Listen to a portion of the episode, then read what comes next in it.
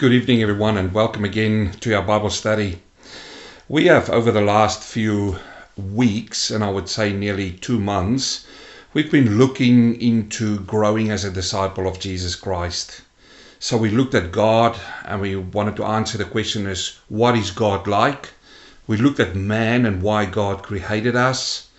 And for the last two weeks, we've been looking at Jesus, his reincarnation, um, his life, his death, and his resurrection. And tonight, I want to come to a very, very important topic. In fact, you don't get a lot of people who like to talk about this particular topic anymore. You find churches now who sidestep once it comes to this topic because it's not seeker sensitive, because people don't want to hear about it. And we're going to, in the next few weeks, we're going to unpack the matter of sin, the question of sin. We're going to look at sin. Where did it come from? Uh, what is the or- origin of sin? And then we're going to start looking through the effects that it's got and how did it come down to the generations to you and me. Now, like I said, people generally don't want to know that they are sinners because if you if you know that you're a sinner, then you need a Savior. And if you reject Jesus Christ, then you start looking for a Savior in all other things in life. And this is why people don't want to hear and don't want to know that they are sinners. The message in the world out is that we are good. Mankind is good. Everybody's got some kind of goodness inside of you. And you just got to work really hard so that the good outweighs the bad. And one day God is going to sit there and He's going to look at the two accounts. And if your good is better than your bad, then you're okay. Well, I must say tonight that that's not true. That's not the whole truth. And if somebody told you this, they told you a lie. So people don't know, want to know that they are sinners because that's something they generally get ashamed of. What happened to them? And why could it happen to them? And this is why we seek for excuses to explain sin in our lives. And on that note, hold.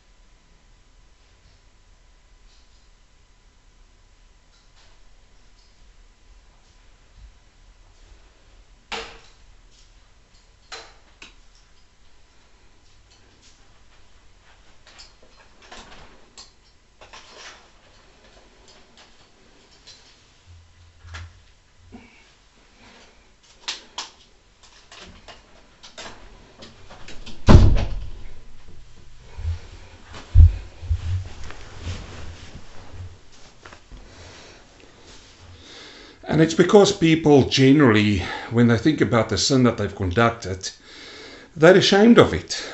And people don't like to be ashamed. Uh, if sometimes you have to bring that sin out in front of other people, then you seek for excuses for the reason that you've done what you've done. And we, we see it all over the news. We see it when something bad happens that people always throw in excuses. It was my upbringing. Uh, I didn't have a relationship with my father or my mother or my brothers and my sisters. You hear this often come out as excuses for things that people have done. Uh, sometimes it gets blamed on drugs, and we see a lot of that happening. That people conducting a sin, they murder somebody, which the Bible says is a sin, and then they blame drugs. It's never me. It's never me. It's always some other third party effect that had an influence over me. And alcohol as well. When somebody kills somebody and, and the influence of alcohol, then they start blaming the alcohol. And it's diverting away from me. That's the state we're living in. I've, I've also heard so many people diverting away sin because of a mental state they're in, blaming psychology for what people are in. And, and this is the blame game. It's always somebody else's fault and it's not my fault. But if you draw everything down, then you will see it comes down to one word, and that's the word S I N, sin. Sin that is conducted in somebody's life. We find a classic example in John, uh, John chapter 8, where the Pharisees found this, this lady, this woman, was busy conducting an adultery. She was having a sexual relationship outside of marriage. They grabbed her, they caught her in the act. She was guilty as sin, if you want to say it that way. And they dragged her just the way she was, naked, half naked, and they dragged her into the public. And this is what sometimes happens that people want to reflect. If, if, if I hide something and, and I see somebody else might do the same thing or a similar thing, then I would put so much focus on that person so that I can be hidden. You know, you can't see it's me. Well, in this particular case, in John chapter 8, they brought the lady and dragged her in and rudely interrupted Jesus. He was sitting in the house and he was teaching people. And they brought her into the midst of Jesus.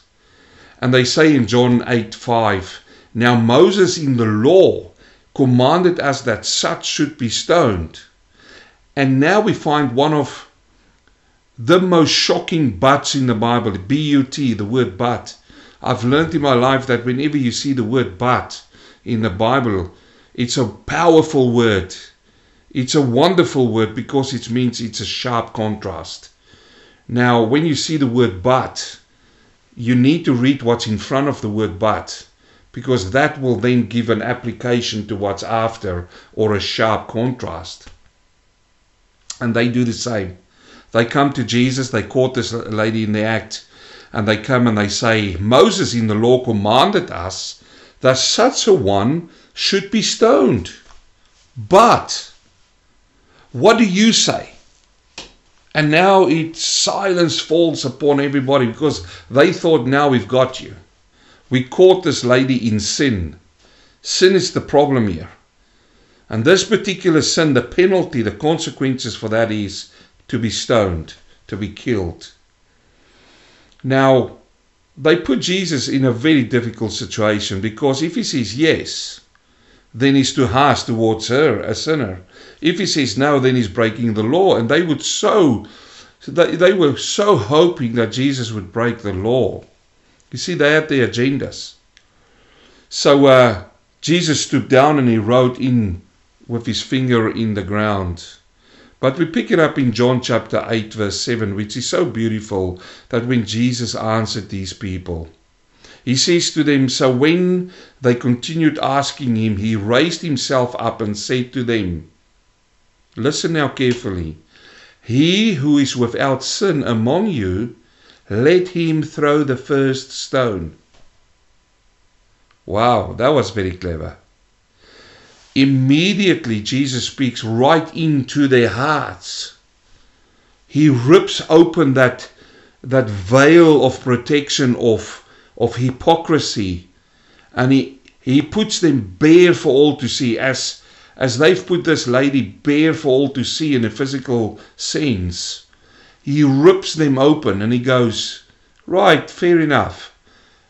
You Moses said you're to stone her. But if you stand here and you are without sin, pick up the first stone, and you, the first one, is going to throw the stone at her. That is so telling. Uh, the word says then further on, they one by one left, left and walked out. Nobody threw a stone. Why? Because all have sinned. All have sinned. And we're going to unpack that scripture verse in a minute. Jesus turned to her and he said, Where's your accusers? They're not there. He tells her to go and sin no more. Why did I pick that particular passage? It is just to make the point that we're living in times that we want to hide sin. We're ashamed of sin. We don't like people to know our sin. And this is why when we get into even church circles that you get messages being preached which is not sin. There's no sin in the messages. People proclaim to be saved, but there was never a uh, repentance, a prayer of repentance, an acknowledgement of sin in their lives. And this is very important because it goes back, right back into the Garden of Eden. But you will see next week, even before the Garden of Eden. So Jesus tells them, You've got the first stone, throw it.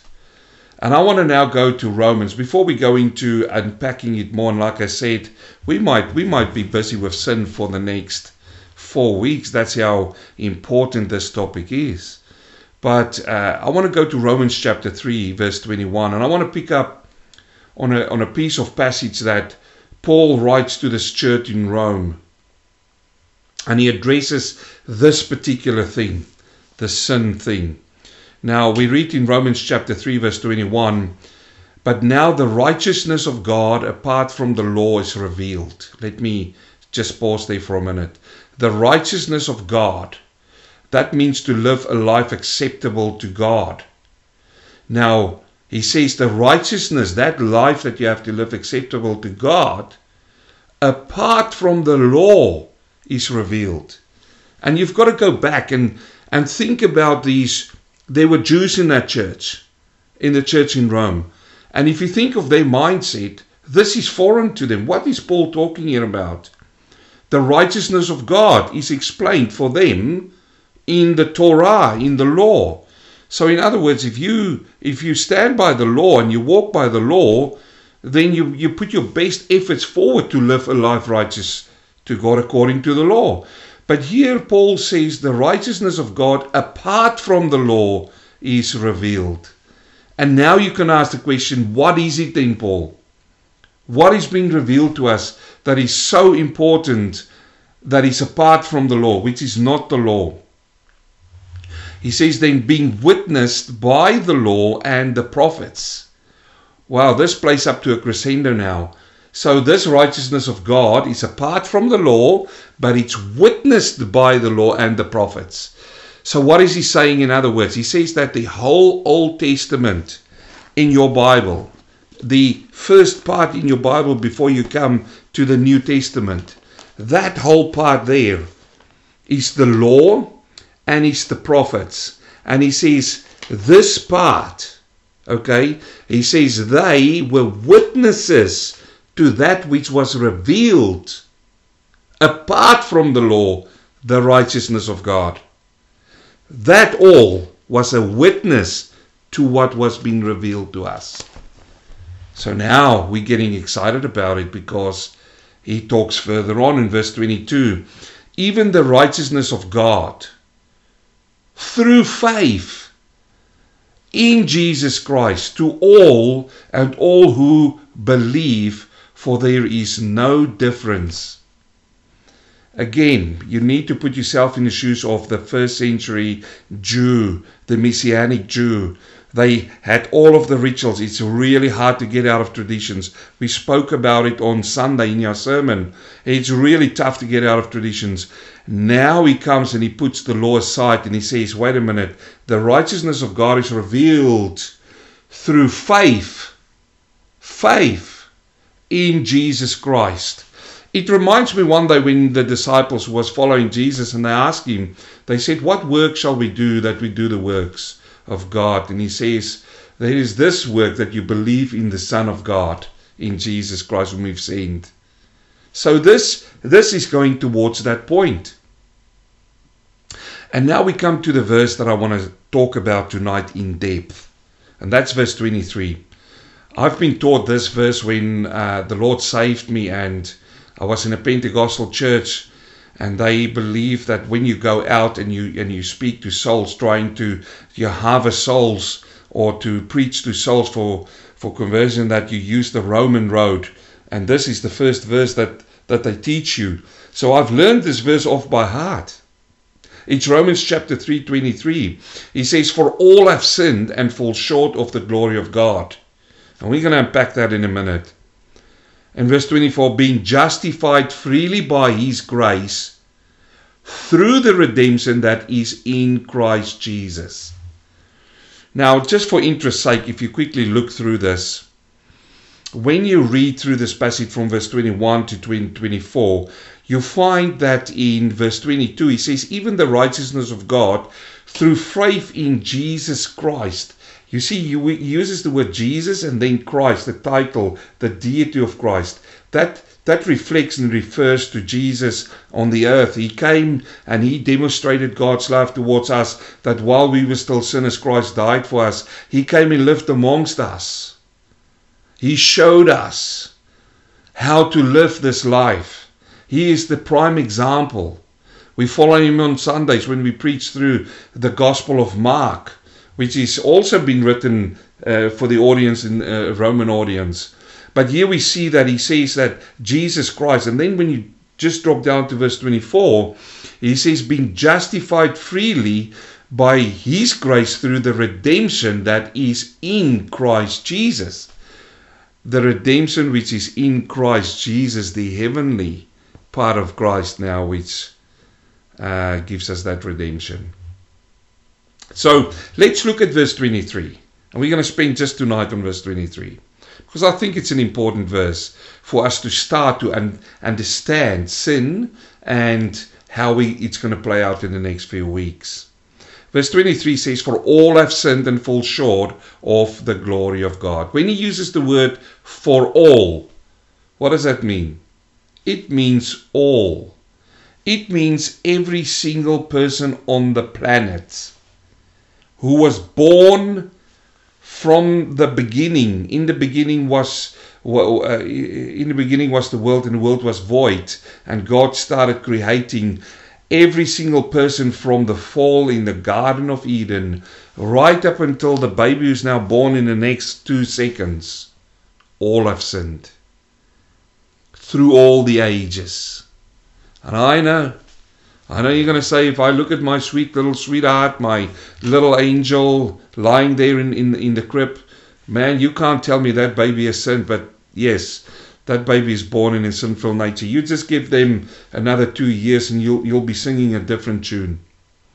And I wonder who teach these babies those tunes when they throw tantrums. Anyway, I digress. So he says, For all have sinned. So we need to establish that all. That also means I have sinned, you have sinned. Everyone who hear my voice right now have sinned. Now, what is the consequence then if we have sinned?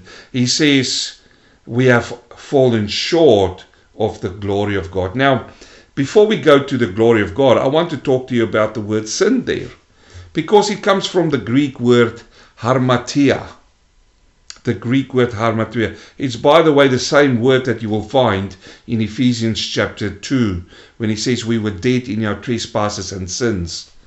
He uses the word harmatia there as well. And the word harmatia means to miss the mark.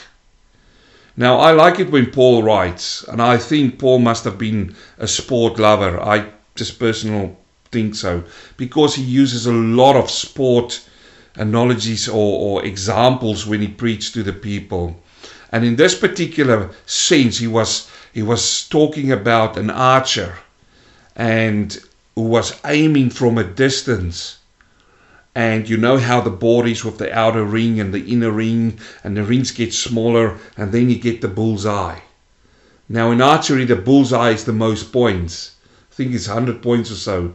And it gains, then it goes out to 80 points, 70 points. And so if you hit it out there, you, you don't get a lot of points. The aim is to hit the bull, the bull's eye. So he uses that picture here. He says the word harmatia is missing that bull's eye. Now, you know, if you take the best archer right now, the Olympian, what is the chances of that person hitting that bull every single time in his whole career? Every time he picks up the bow and arrow, he, he draws it back, strength, you know, uh, uh, um, strength put on his arms, his concentration, he's waving, he's bobbing, he's weaving. What is the chances that that person in all of his life, his, his career, is going to hit the bullseye? It's not good.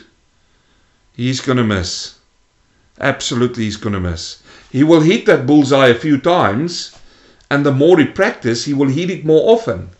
But he's not going to hit it every single time. And this is what Paul wants to bring back to us. He says, For all have missed, for all have harmatia. All of us have missed the mark. We missed the bullseye. So you can ask the question, what is the bullseye then? The bullseye is the law. That's what the bullseye is. To live this life, righteous life of God, acceptable to God. He started off in verse 21 talking about it. So now we see he uses the word armatia and he says, we miss the mark. And then he uses a second sport illustration. He says, not only did we fall sh- uh, uh, miss the mark, we have sinned, but we fall short. And that is like when somebody runs in a race and they either not win, they were so close to winning the race, or they never finished the race. And we know that Paul is very familiar in using one of these uh, illustrations in his preaching. And here it's the same thing. It says you fall short. First of all, you miss the, the mark, and then you fall short. You fall short of the glory of God. Now, the words that he uses here for fall short is written in a tense that points towards a continuous action. So it is not as if you've missed the mark once and that was it. You know, when I was younger, I didn't know. I did a lot of things which I should have done. I was, I was um, ignorant. I was naive, and all of those things. But now, oh no, now I hit the bull's eye every single time, and I win every time. I finish every time. No, no. The tense that's used here, it's a continuing falling short. So that means that it doesn't matter how hard you try, you put every single ounce of effort into what you're going to try tomorrow, the day after, but still you fall short. Still you don't get to where you need to get.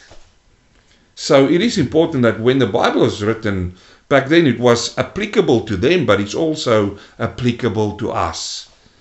We, for all have sinned, Armatia, and fall short, constantly continuing, you continue trying to do that. So for all have sinned and fall short. And then that verse says, What are we falling short of?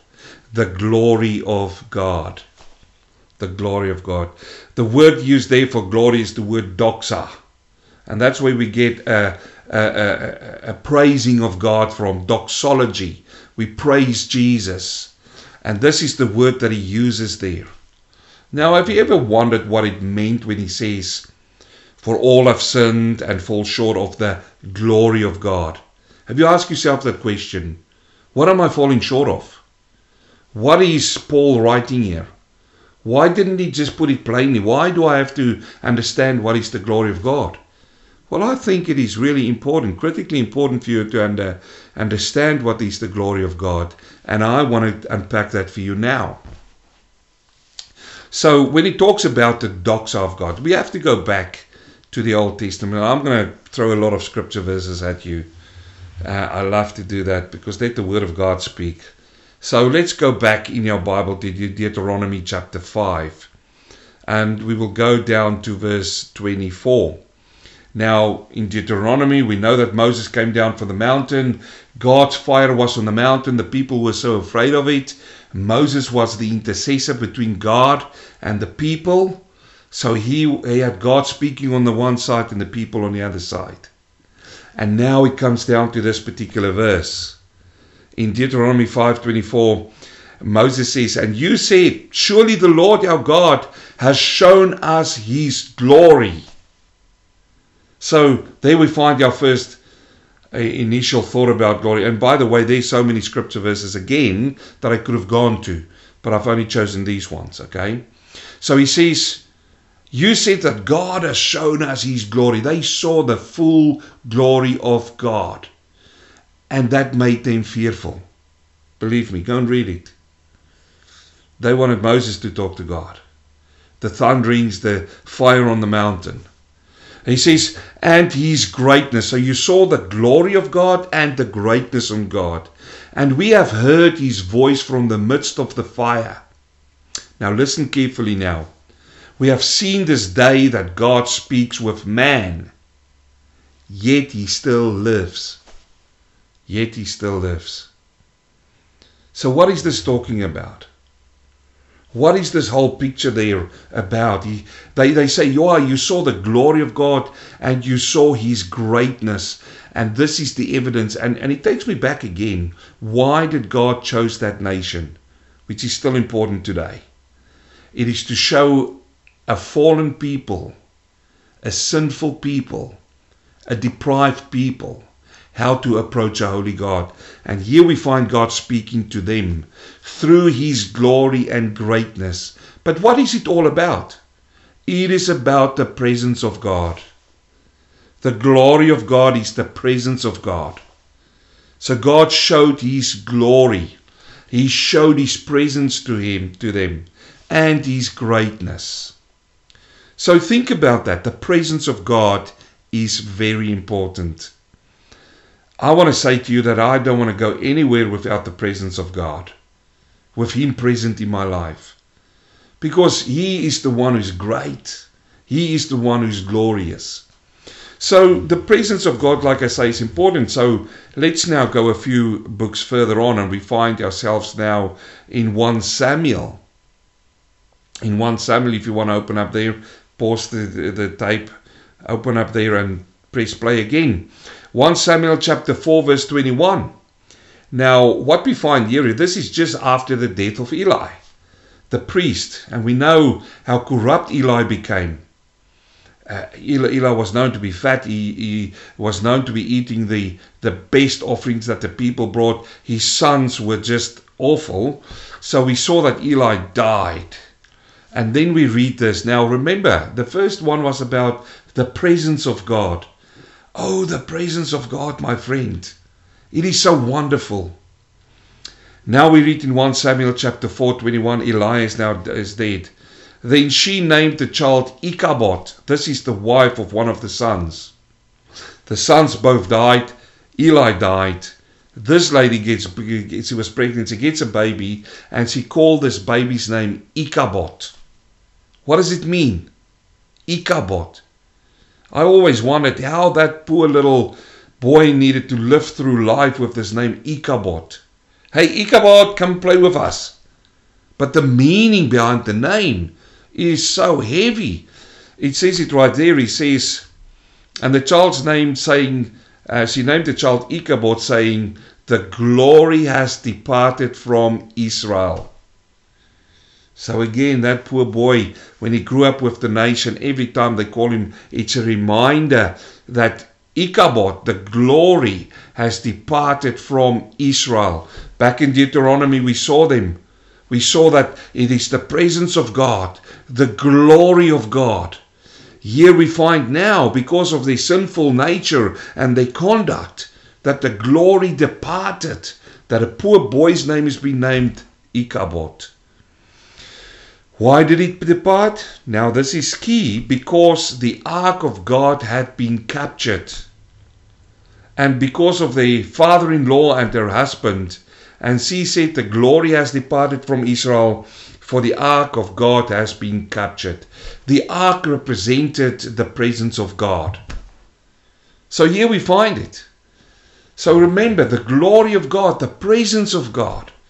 It is so powerful it is the essence of every child of God the presence of God, the glory of God. You want to be in the glory of God, friend. And this is so, so, so telling that these people has lost the ark, which then um, talked about the disappearance of the glory of God. But then we also see that the glory of God is the salvation of God.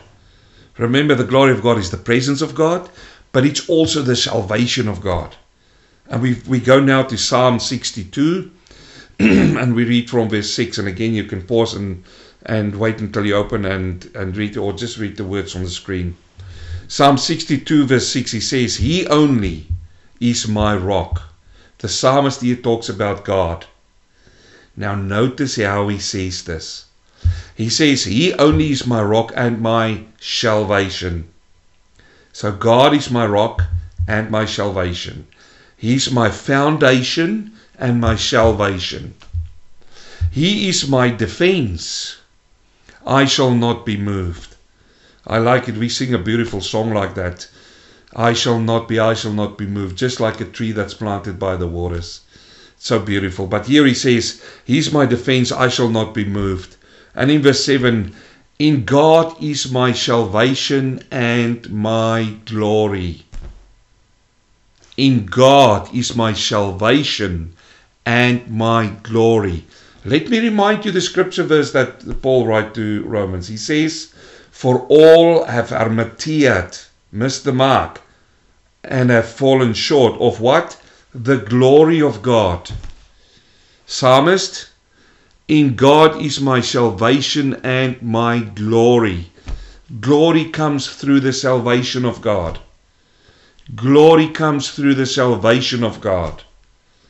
This is so powerful and is so wonderful. You do not want to fall short of the glory of God. But this is now the building blocks as we go towards our scripture verse. Then the rock of my strength and my refuge is in God. Trust in Him all the times. You people, pour out your heart before Him. He is a refuge for us. Selah. That means think about this, meditate on this. I might just say that in these times that we are living, these uncertain times, these times where people don't know what the future is going to bring and they talk about the new normals and don't know this and don't know that. I love to hold on to this rock, this verse, and to meditate on it. In fact, let me just challenge you. Why don't you do this tomorrow morning? Okay?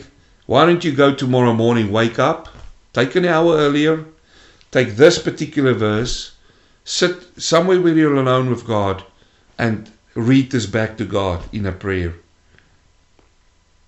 and see what I do for you. But when you read it back to God, say thank you to Him that He's all of that. He is your rock, thank you, God. He is my salvation, thank you, Lord. The guilt of the past, the accusations has been taken care of. But there's another scripture verse in Psalms, uh, in Psalm 79, verse 9. He says, Help us, O God, Oh, what a wonderful, what a wonderful prayer.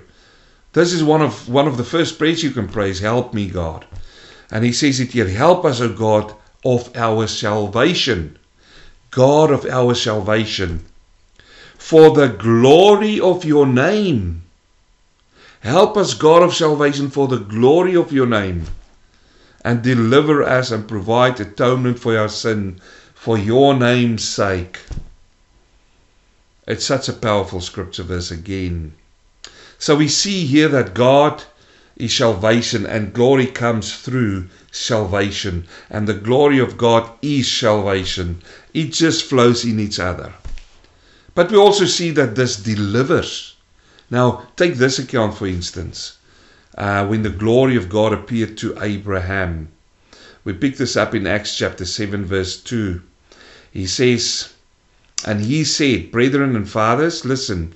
This is now Stephen when he preached to the to the crowd in the book of Acts.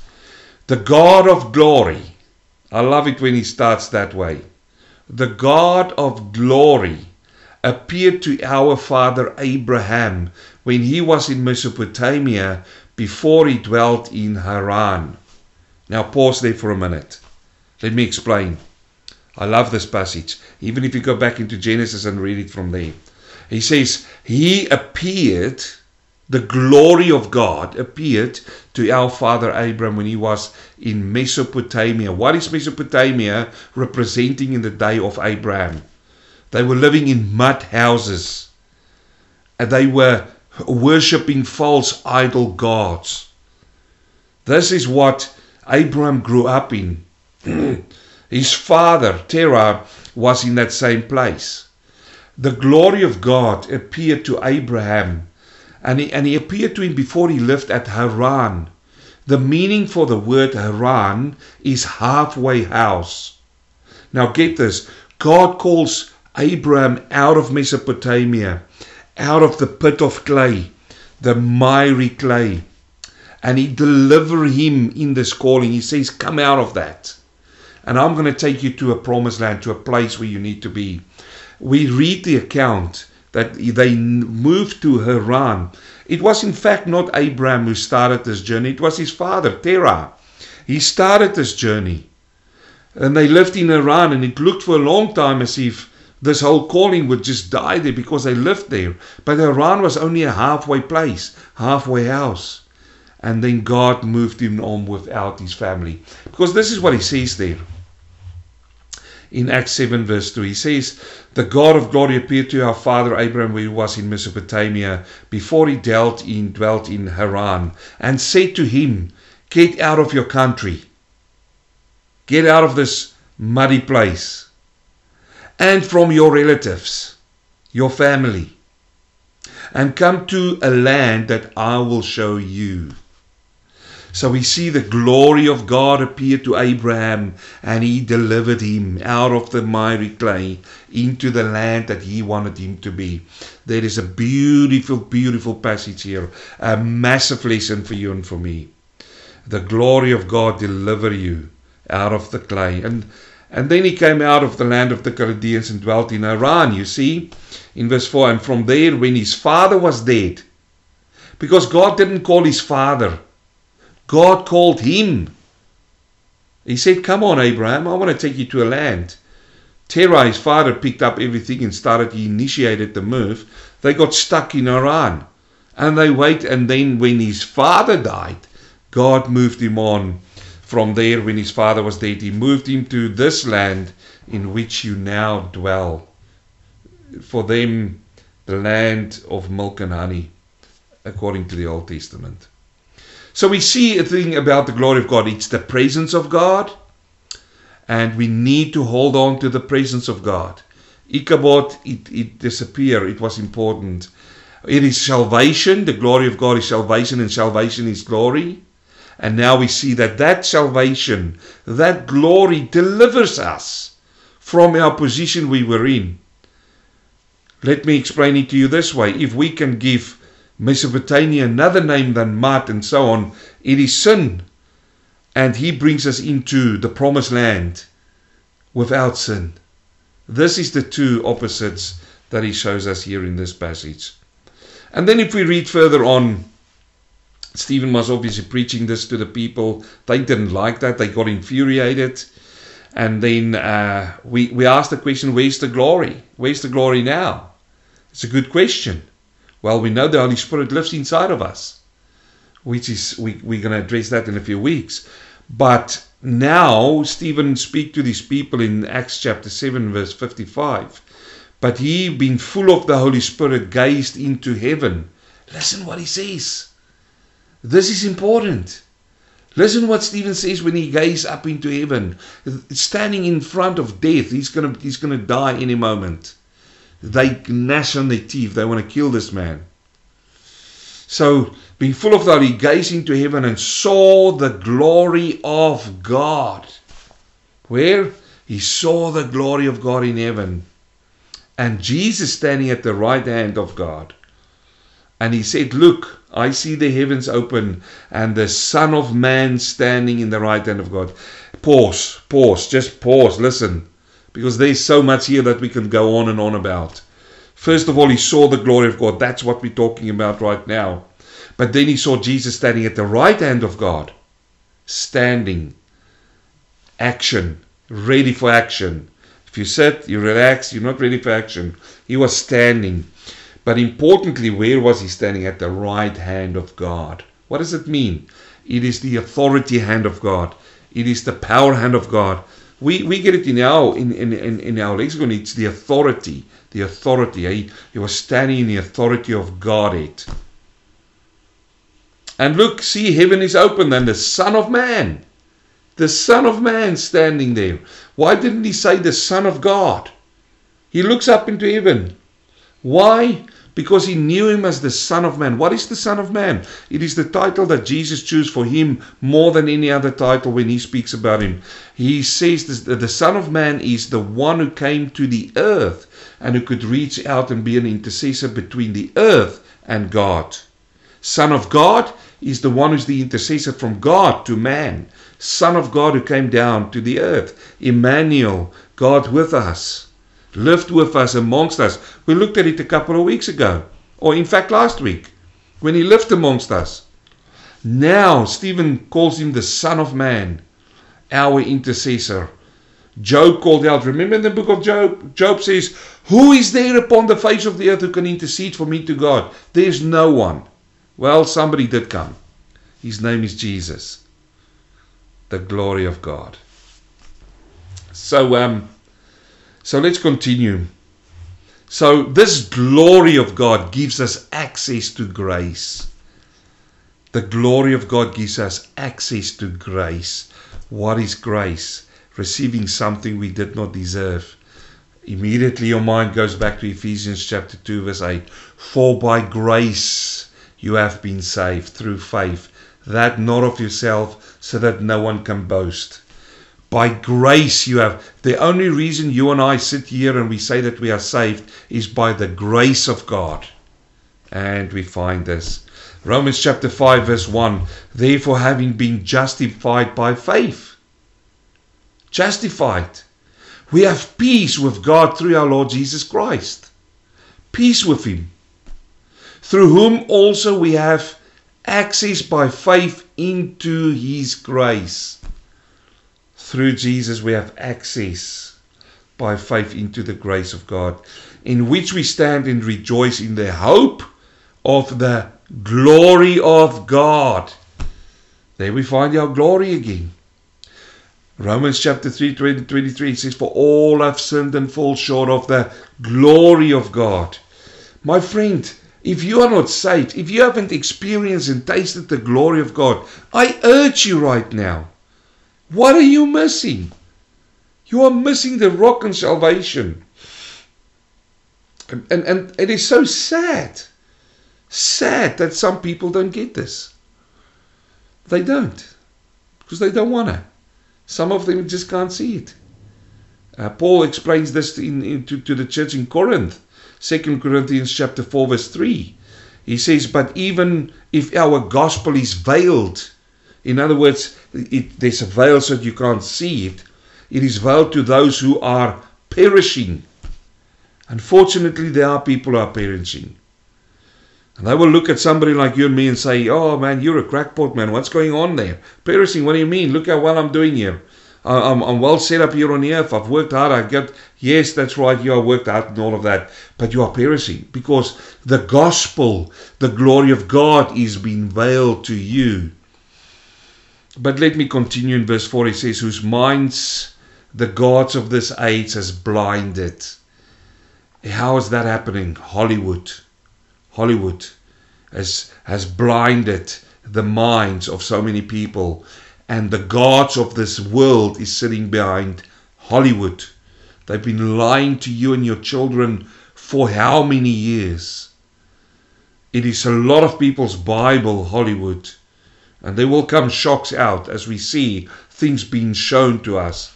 But whose minds the God of this age is blinded, who do not believe, lest, lest they, they do not believe, lest what happens? lest the light of the gospel. Now, listen now. Remember, we are, we are following this, this path of the glory of God. He says, They will not believe unless there is hope. Thank God there is hope. I know family members that needs this light that I've been praying for. I know, I know friends that that is their minds is being blinded and they don't believe. But he says, lest the light of the gospel of the glory of Christ, the gospel of the glory of Christ, there you find the connection, who is the image of God, should shine on them. That also tells me that only one can save your friends and your family, and that's Jesus. So why don't you just put them over in his hands and rest in the fact that he know what he's doing?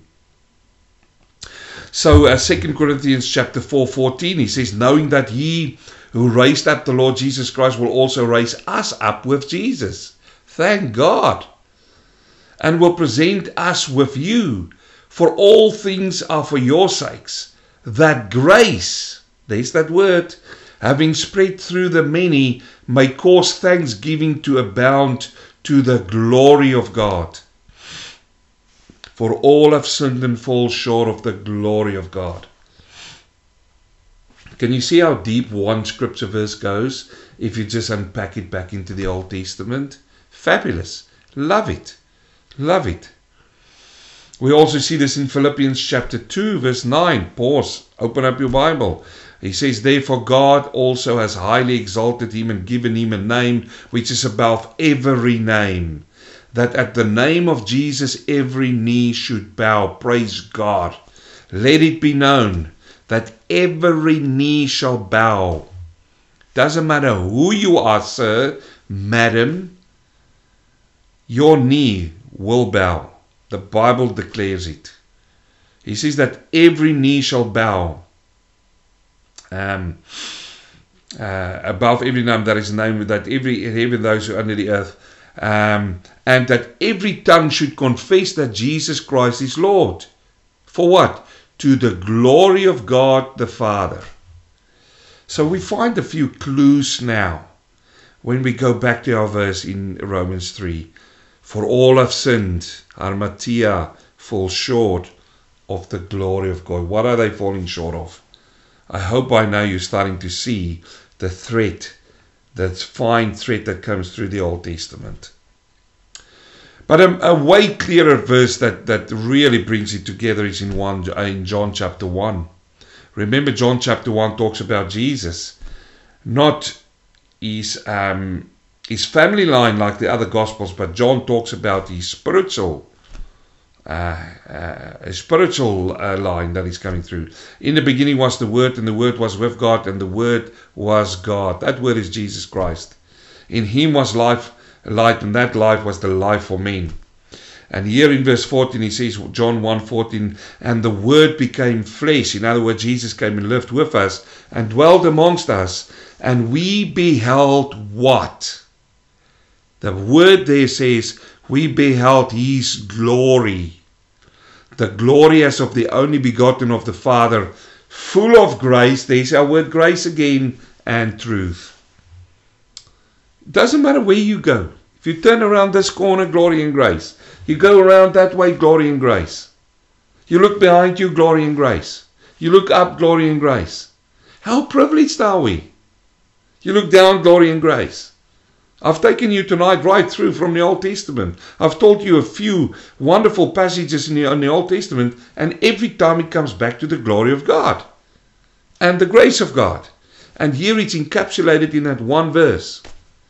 So again, let me just finish then tonight by saying this then. For all have sinned. We are going to talk in the next few weeks about sin. You need to know and understand what sin is.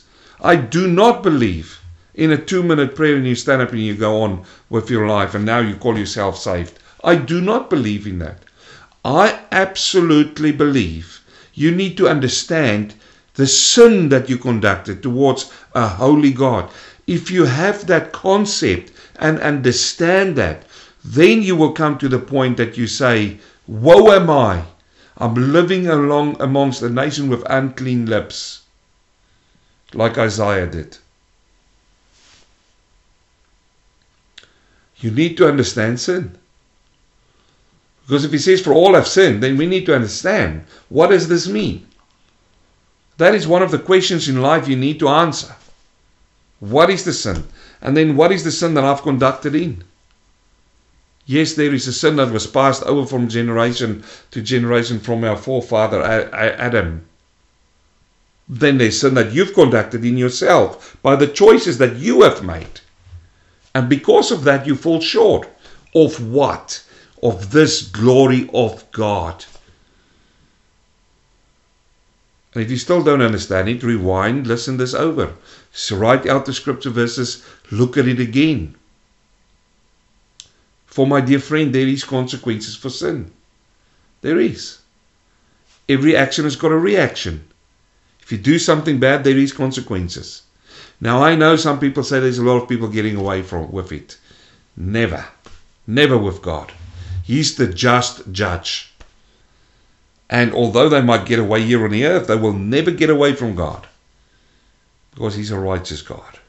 So there is consequences for sin. This is why this is one of the most important studies that you will conduct in, in the next three to four weeks.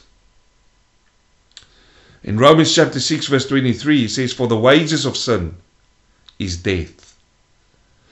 The wages, the, when he uses the word wages there, he talks about a soldier's wage in their day. So he says, I work for something. If I give my time for the company I work, they pay me for my time. That's my wage. If I'm going to continue in the sin I'm doing, something is going to come a payback time. You've got to get paid for what you've done. And man, if I can start playing your testimonies about people who talks about this, it's terrifying. For the wages of sin is death. Now, there's two deaths he's talking about here. One is a spiritual death.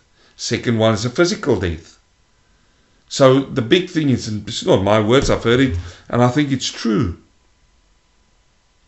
Why don't you get born twice to die once? So you get born by your natural birth and then a spiritual birth from above. John chapter 1, verse 12. Go and read it. I've run out of time. But, you know, if you get born twice, you are born again. You will only die once. And that's in this physical body. Because the soul will be saved.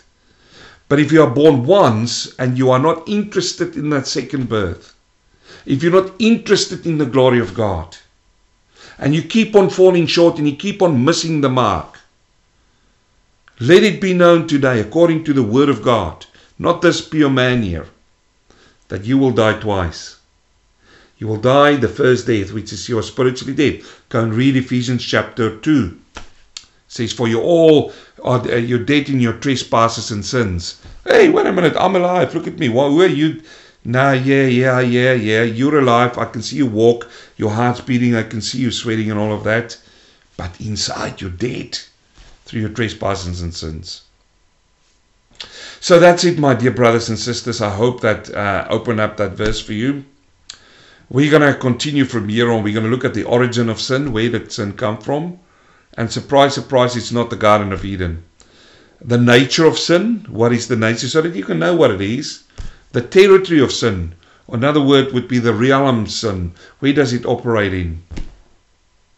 And the result of sin. What is the consequence thereof?